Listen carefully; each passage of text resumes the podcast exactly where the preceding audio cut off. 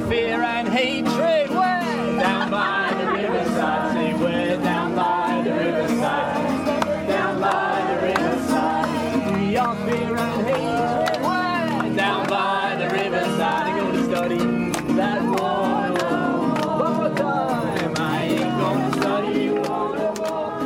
Hello and welcome to the Campaign Against Arms Trade podcast. I'm Joe Lowe, and that lovely rendition of Study War No More you just heard was recorded outside one of the world's biggest arms fairs, which took place in London in September twenty seventeen. The arms fair is called Defence and Security Equipment International, or D S E I, and it takes place every two years at the Excel Centre in the East End of London. Arms fairs are where the producers of arms, arms companies, come together with the buyers of arms, militaries from around the world. And this year, as every year, the Arms Fair's guest list was a roll call of despots, dictatorships and human rights abusers. Among those who came to London to stock up on weapons were the human rights abusing regimes of Saudi Arabia, Bahrain, Vietnam, the United Arab Emirates and many more. Thankfully, the Stop the Arms Fair coalition, which Campaign Against Arms Trade is a part of, were there to oppose the arms fair and to attempt to block its set-up. Our university's coordinator, Jess Poyner, was there, and she's here to tell us more. So we started planning for all of the week of action um, about a year before the arms fair actually happened. Um, this was to try and get as many groups as, and individuals as possible down at the site just before the arms fair was due to start, to try and stop any vehicles carrying arms and military equipment into the site.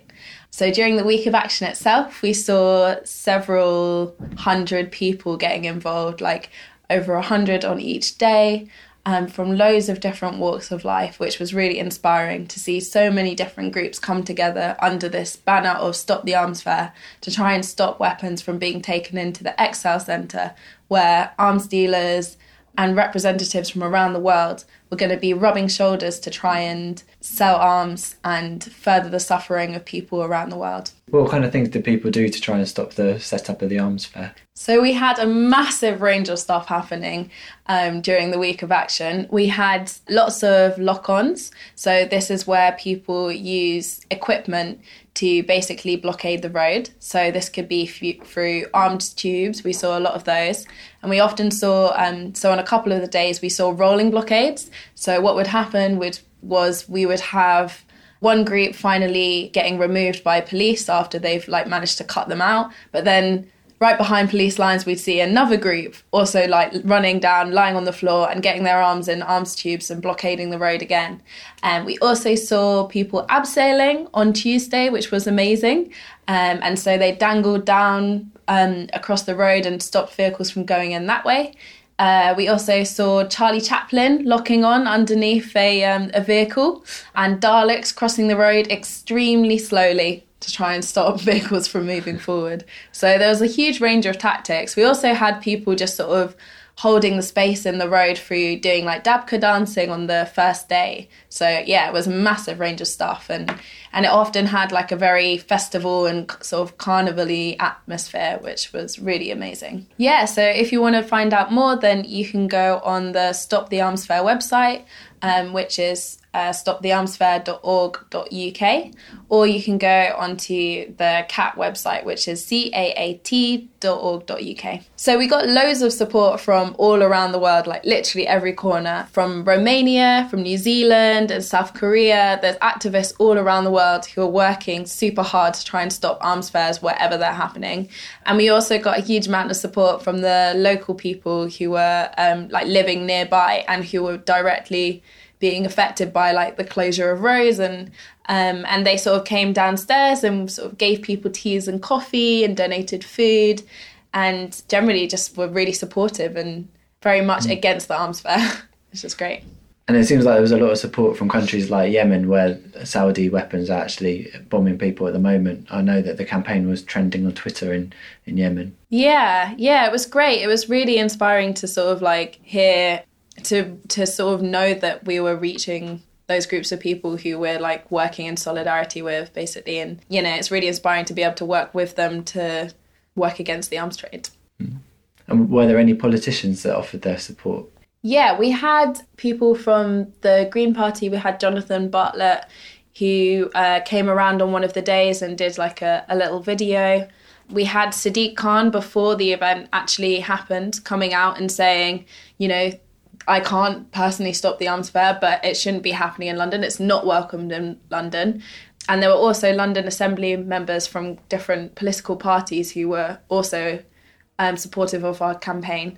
But what we need to see now really is is um, uh, government sort of taking this on at, at every single level and and um, stop welcoming arms dealers um, into our city. Down by the riverside, I'm going to study that war. Well, I've come to protest uh, the fact that in our fair city, London, uh, where people lead such wonderful, peaceful lives, we have in our midst something like this happening, which is so sinister, like governments and private corporations making so much money off killing people on the other side of the, of the world. So we're here today primarily to campaign, uh, or to raise awareness to human rights violations in the United Arab Emirates, and also to call on the British government to stop selling weapons to the U A E in light of uh, those human rights violations. When the when the attempted coup happened, the U K sold Turkey armoured plates, body armour and helmets worth twenty-six million pounds, aircraft, helicopters and drones worth eight point five million pounds, and missiles, bombs worth almost four million pounds. The Turkish Armed Forces rank as the second largest standing military force in NATO. It is any, is it any wonder that Turkey is on the list of priority markets for arms exports for the Department of International Trade? Between July twenty fifteen and December twenty sixteen, the Turkish Armed Forces razed entire Kurdish neighbourhoods to the ground in predominantly Kurdish southeast of Turkey. The United Nations Human Rights Office stated that half a million Kurds had been displaced, around two thousand Kurdish people killed, and wide-scale destruction of housing stock by heavy weaponry, something that we never hear about in our in our media. It's ridiculous how people making profit from people actually dying. It's just, it's, it so incenses me. Yeah, my name's uh, Moses, and uh, Moses John, and uh, I'm here to to join colleagues and activists from across the world to campaign against it, the, the arms trade. And uh, we know very well how the arms are being used to to make life miserable for people mm. all across the uh, across the globe. Many people are killed because of the use of these arms, and uh, thousands uh, are are also, or even millions, are displaced, and uh, they were forced to leave their homelands. Others were forced even to beg because they have nothing to live on. And, and we feel this is uh, a very miserable situation that needs to be prevented. And one way to prevent it is to protest against it, the, the arms trade uh, and, and the use of these arms, because the use of these arms kill people, it displaces people, it makes people miserable, and uh, it, it, it makes children not to go to school, it makes people not to access Uh, decent health services and so forth.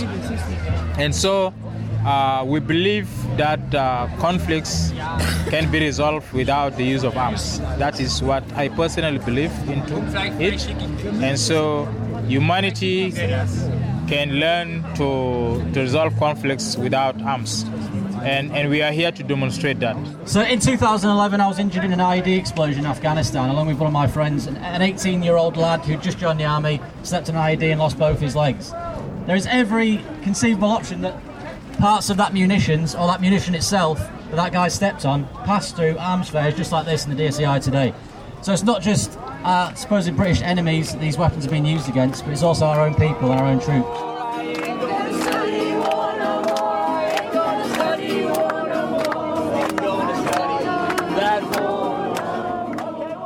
So those were just some of the hundreds of people who came along to try and block the setup of the arms fair.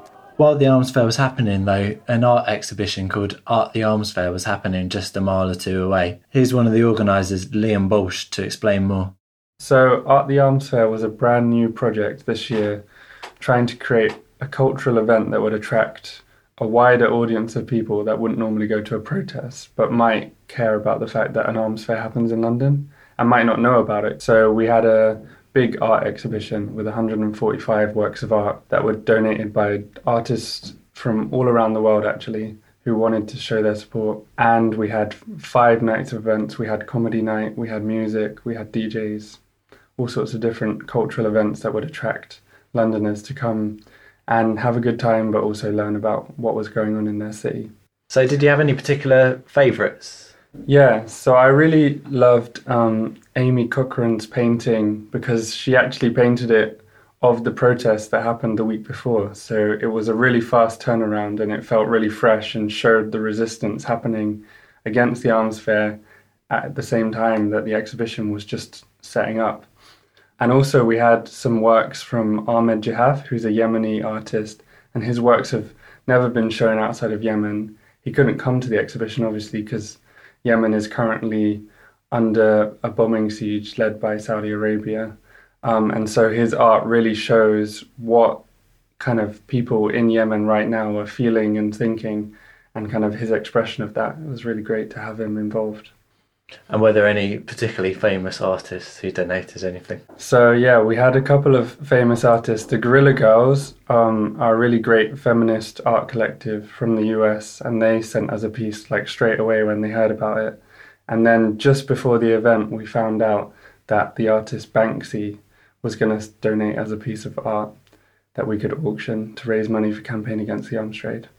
So how did that auctioning work? How much did it go for in the end? Yeah, so the auctioning was really exciting. We had lots of people interested in the piece. The piece was called Civilian Drone Strike, um, and it referenced what British like arms are exporting around the world, which is like the destruction of civilians' lives. And so the auction, yeah, happened on Friday, the last day of the arms fair, and it actually sold for two hundred five thousand pounds. And that two hundred five thousand pounds will be split fifty-fifty between Campaign Against Arms Trade and another fantastic organisation called Reprieve, and it will be invaluable in our work against the evil arms trade over the coming years. That's all we've got time for this week. Please subscribe on iTunes, please tell your friends, give it five stars, follow us on Twitter, et cetera. Thanks very much, and uh, hopefully see you again.